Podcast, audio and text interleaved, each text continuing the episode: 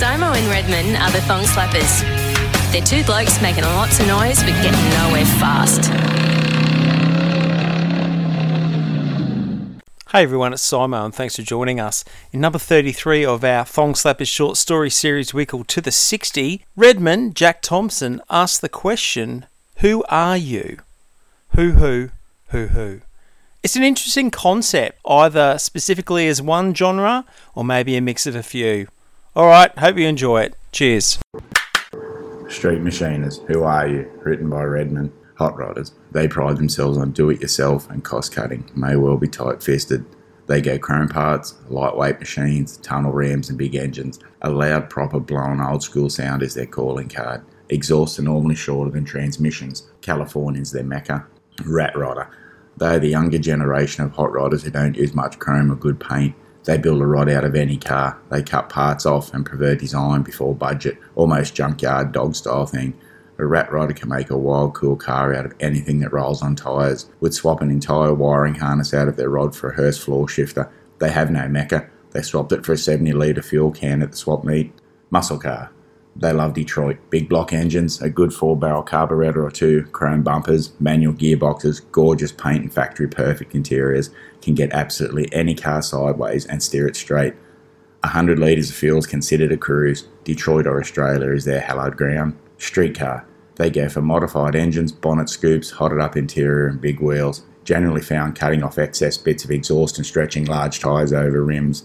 A daily driver gone wild. A top loader and 9 inch diff is meat and one veg. 24 hours after buying any car, it receives a fatter set of tyres, a louder note, a proper steering wheel, and a better set of seats. Canberra Natex Centre is Nirvana. Show car. These people are artists who use metal instead of canvas.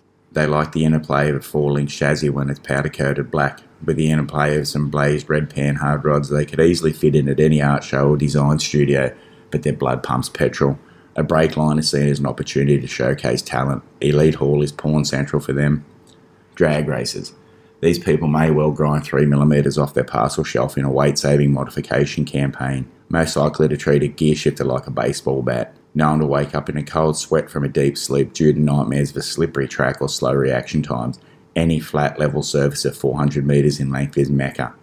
Panel van. When I say old school, these are front and centre. They don't use the word retro, they just use the word normal. The sole keepers of the flame for proper airbrush murals, hardcore, real deal car nuts. Most likely have slept in their car. Well versed in woodwork and the zenith of interior building. Hallowed ground is 1980. Turbo Tweakers Generation Next. Turbos, NOS, race seats, and gizmo. High horsepower, uh, sorry, kilowatt machines can quote PSI, RPM, volts, and kilometre specs with more precision than Jeremy Clarkson. Most tweakers have a sound system bigger than Wembley Stadium and kilowatts to match. Car very likely to sound like it sneezes. Tokyo is their heartland. Old school V8s. Four barrel carb, Genie extractors, Recaro seats, roll cage, Fat Simmons, 3 inch single pipe with dumper. Probably got an Alpine tape player somewhere with an ACDC tape stuck in it. Would fight any man who does not give a cheer when watching Brocky cut that fastest lap on the final lap in his A9X victory owns an old school Street Machine magazine t shirt. Mount Panorama is their golden hall. And the genres just go on and on and on. So I wonder, where does that leave me? Mm, so many genres these days rat car, muscle rod, street car, real street, resto rod, pro mod, pro tour, pro barn, barn fine, survivor, daily driver, sleeper, etc., just to name a few. So I figure I might as well just invent a genre for me. I mean, we modify every other aspect of our car, so why not modify the categorization? My idea for a new genre is a little bit self serving. Since finishing Lio 5, my VK, a few years ago, I've been more than lazy with its upkeep. Rather, I've been cruising, frying, fanging, and generally beating the shit out of it. The front and rear HDT kits have taken a beating and are hanging down like Bob Hatfield's undies. The bonnet needs adjusting and clips the front of the vent panel every time I open it, chips a little bit more off the paint each time. Believe me, you're just better off not to open the bonnet. The heater hoses have weeped coolant into the hollow of the inlet manifold or tightened up the heater hose, but not before the escapee coolant corroded the Edelbrock intake manifold my brother painstakingly prepped and painted. The poor old traumatic transmission starting to groan on sharp, fast turns left. I really should jack the old tart up and service the transmission. I know I've got a 3/8 tension wrench here somewhere. It might be stored with my abs roller, actually. The good news is the 10 bolt LSD rear has weathered the storm without so much as a peep. It's still double pegging and ripping donuts as tight as a tax refund. I have put five sets of Chinese rear tyres on it despite the fact it's never been out of Townsville city limits.